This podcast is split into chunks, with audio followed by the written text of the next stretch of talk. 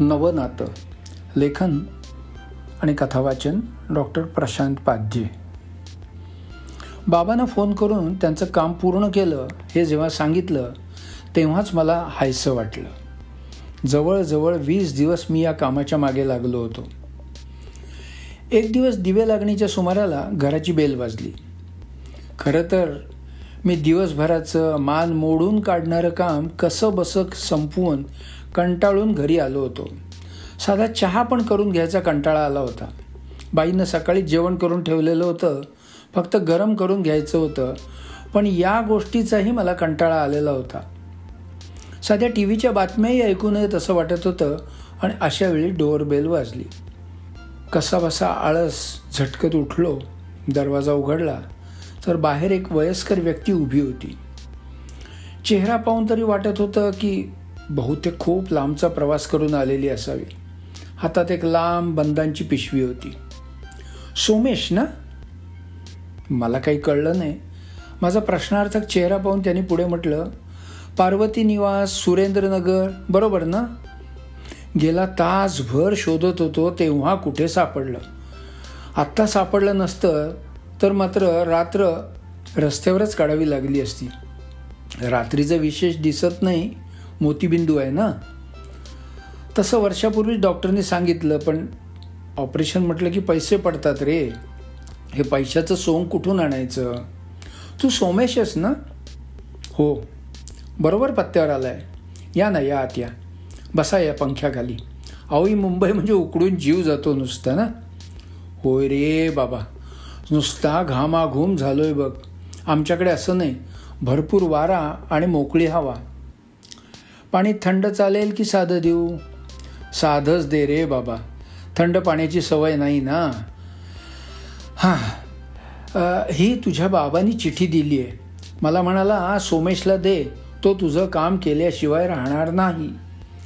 मला माझ्या मुलाची शंभर टक्के खात्री आहे. तुझे बाबा म्हणजे माझा खास मित्र आहे सांगायलाच विसरलो. त्यांना साधं पाणी दिलं चहा टाकला आणि मी ती चिठी घेतली.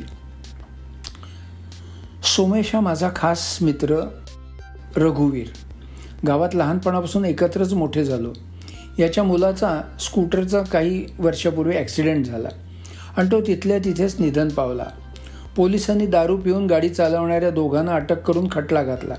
कोर्टाने त्यांना शिक्षा दिली आणि दंड पण केला. शिवाय इन्शुरन्स कंपनीने पण पैसे देऊ केले. पण या जिद्दी रघूनं ते पैसे नाकारले. का? तर मुलाच्या मृत्यूच्या पैशावर कसं जगायचं या तत्वापायी. आज इतक्या वर्षांनी त्याला त्याची चूक उमजली आहे. कुठूनही पैसे मिळवण्याची शक्यता नाही. उपाशी मरायची पाळी आली आहे. बायको आजारी असते. याला रात्री दिसत नाही. शिवाय दोघांनाही ब्लड प्रेशरचा त्रास आहे. औषधासाठीही पैसे नाहीत.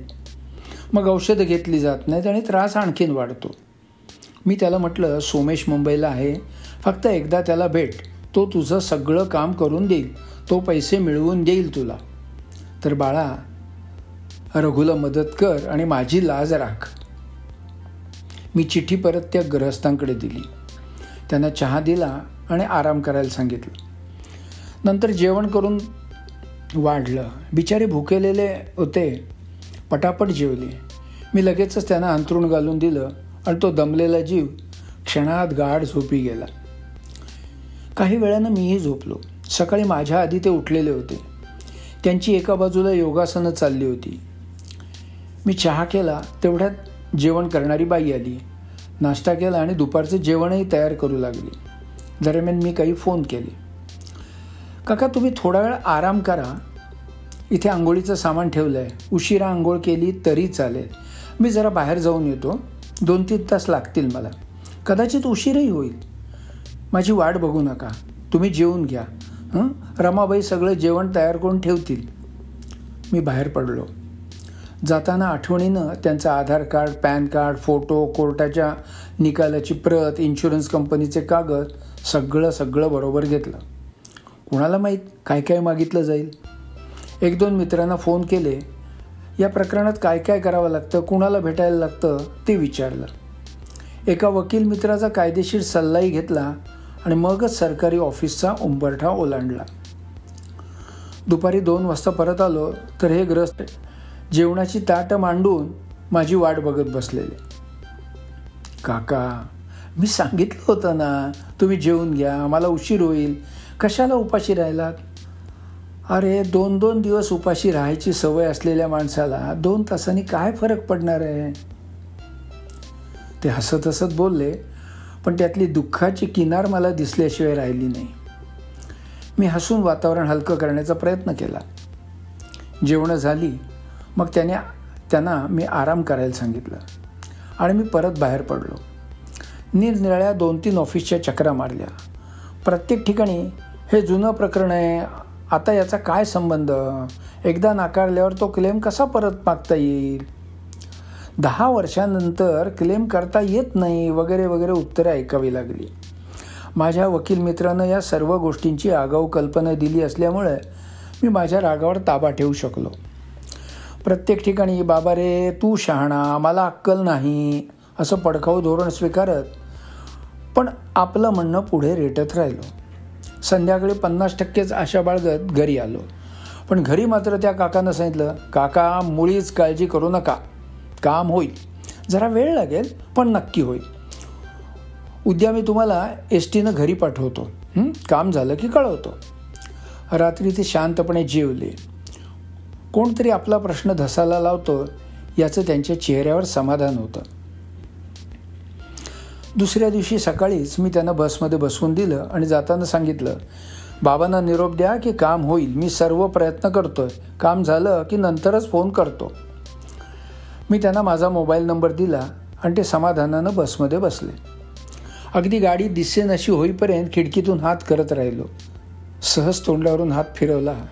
तर डोळ्यातून मला फसवून काही अश्रू ओघळलेच हे जाणवलं. मी ठरवलं की काम पूर्ण होईपर्यंत बाबांना फोन करायचा नाही. त्यानंतर मी जिथे जिथे बोलणी केली होती तिथे तिथे सातत्याने फोनवरून विचारणा करत राहिलो. मला माहीत होतं की पैसे द्यायची वेळ आली की टेबलावरून पेपर्स पुढे सरकत नाहीत आणि जितकी रक्कम मोठी तितका वेळ जास्त. दहा दिवस झाले तरी काहीच हालचाल होईना. मी बेचैन व्हायला लागलो. मनात आला आपण तर नुसते पैसे मिळवून द्यायचा प्रयत्न करत आहोत. मग ज्यांचे हे पैसे आहेत आणि त्यांना ते मिळत नाही म्हटल्यानंतर त्यांना किती त्रास होत असेल? मला त्यांच्या हाल अपेष्टांची जाणीव टोचू लागली. दिवस रात्र मी फक्त त्या पैशांचाच विचार करू लागलो. मी बाबांना फोन करायचं टाळत होतो. काय उत्तर देणार होतो त्यांना? त्यांना तर मी शंभर टक्के काम करणारच याची खात्री होती आणि इथे तर एक टक्कासुद्धा काम झालेलं नव्हतं. शेवटी ठरवलं आठवड्यावर रजा घ्यायची पण हा प्रश्न मार्गी लावायचाच. प्रत्येक ऑफिसमध्ये चक्रा मारायला सुरुवात केली. आधी ज्यांच्याशी बोललो त्यांच्या टेबला समोर ठिय्या मारून बसायला लागलो. तो माणूस दुर्लक्ष करतोय अपमान करतो हे कळू नये मी माझ्या वागण्यावर ठाम राहिलो. तीन चार दिवसात याचा परिणाम दिसू लागला. लाजे खातर का होईना एक एक जण बोलू लागला. काय केल्यावर हे पैसे मिळवता येतील ते सांगू लागला. मी त्याप्रमाणे पावलं उचलू लागलो. शेवटी पैसे मिळतील हे मुख्य ऑफिसरना आश्वासन दिलं आणि मला दहा दिवसांनी यायला सांगितलं. मी बरोबर दहाव्या दिवशी त्या ऑफिसरसमोर हजर झालो. तर मख्य चेहऱ्यानं तो म्हणाला तुम्ही कशाला आलायत? का काही प्रॉब्लेम झाला काय? मला सांगा आणखीन काही कागदपत्रांची गरज आहे का? तर तो माणूस मोठमोठ्यानं हसायलाच लागला. अहो कसलेही कागदपत्र नकोत. त्यांचे पैसे ऑनलाईन ट्रान्सफर झाले त्यांच्या अकाउंटमध्ये माझा विश्वासच बसत नव्हता. मी ओळखलं की हा माणूस मला कटवतो आहे माझ्या चेहऱ्यावरचे अविश्वासाचे भाव पाहिल्यावर मात्र त्याने त्याच्या समोरच्या लॅपटॉपचं तोंड माझ्याकडे फिरवलं आणि पैसे काकांच्या अकाउंटमध्ये गेल्याचा पुरावाच दिला. मला इतकं भरून आलं की तो समोरचा स्क्रीन आणि तो माणूस दिसेनसच झाला. मी उठलो. त्या माणसाचे हात घट्ट दाबले आणि तिथून तडक निघालो. साधं थँक्स म्हणायचं सुद्धा मला भान राहिलं नाही. मी सरळ फुटपाथवर आलो. तिथल्या बस स्टॉपच्या बाकड्यावर बसलो. काही क्षणांनी भानावर आलो. परत त्या ऑफिसात गेलो. त्या ऑफिसरला थँक्स म्हटलं. आणि त्याच्या चेहऱ्यावरच्या आश्चर्याच्या भावांकडे दुर्लक्ष करत परत बस स्टॉपच्या बाकावर येऊन बसलो. काही क्षण शांततेत गेले आणि नंतर मी शांतपणे खिशातून फोन बाहेर काढला. बाबा मी बोलतोय. तुमच्या मित्राचं काम झालं आहे पैसे त्यांच्या खात्यात जमा झाले आहेत. व्याजासकट. पंचवीस लाखाच्या वर रक्कम ट्रान्स्फर झाली आहे. तुम्ही मित्राला दिलेला शब्द पुरा केला आहे शंभर टक्के. अच्छा. काकांना नमस्कार सांगा. सोमेश एक मिनिट एक मिनिट. मला सांग तुझा आवाज असा वेगळा काय येतोय? बरं नाही आहे काय? मी बराच वेळ गप्प बसलो. सोमेश ऐकू येतं आहे की नाही? फोन कट झाला की काय? नाही चालूच आहे. सोमेश अरे ऐकू येत आहे काय? कसा आहेस तू? हो येत आहे ना. बाबा. बाबा सॉरी पण मी सोमेश नाही. त्या दिवशी तुमचे मित्र दमून भागून अंधार पडायच्या वेळी आले होते माझ्या पत्त्यावर. पण विचारत होते तुमच्या मुलाचा पत्ता. माझ्या लक्षात आलं की तुमचा मुलगा माझ्या घरापासून जवळजवळ तीन चार किलोमीटर अंतरावर राहतोय. आता अशा वेळी मी त्यांना रात्रीचं कसं पाठवणार होतो तुमच्या मुलाचा पत्ता शोधायला? म्हणून मीच सोमेश असं भासून त्यांना थांबवून घेतलं. तुमचं पत्र वाचलं. आणि त्या भाल्या ग्रहस्थाला मदत करायचं ठरवलं. मला तुमचा तुमच्या मुलावर असलेला विश्वासही मोडायचा नव्हता. म्हणून मी इतके दिवस काम होईपर्यंत तुम्हाला फोन केला नव्हता. आता काम झालं आहे तुमचा मित्र आणि तुम्ही दोघेही खुश झाले असाल. तुमचा तुमच्या मुलावरचा विश्वासही वृद्धिंगत झाला असेल. खरं तर मी फोन केला नसता तरी चाललं असतं. तुम्हाला तुमच्या मित्राकडून पैसे मिळाले म्हणून कळलंच असेल. किंवा कळलं त्यांनी कळवलंही असतं. पण मलाच कुठेतरी तुम्हा भल्या माणसांना फसवल्याची रुखरुख लागून राहिली असती. तुझं नाव काय? अरविंद नेने. अरविंद आज मला आणखीन एक मुलगा मिळाला आहे. खरंच मी धन्य झालो आहे रे बाबा. बाबा तर म्हणतोस आहेस पण मला खरंच तुला भेटावं असं वाटतंय. जमल्यास तुझ्या वडिलांना पण बरोबर घेऊन ये. त्यांनाही कळू दे की त्यांचा मुलगा खरंच कसा सुपुत्र आहे? बाबा माझे वडील जाऊन जवळजवळ सहा वर्षे झाली आहेत. अरे तर मग लवकरात लवकर ये. मला माझ्या मुलाला भेटायची उत्सुकता आहे. तशी तुलाही तुझ्या बाबांना भेटायची उत्सुकता असेलच ना? हो हो येईन. अच्छा काळजी घ्या.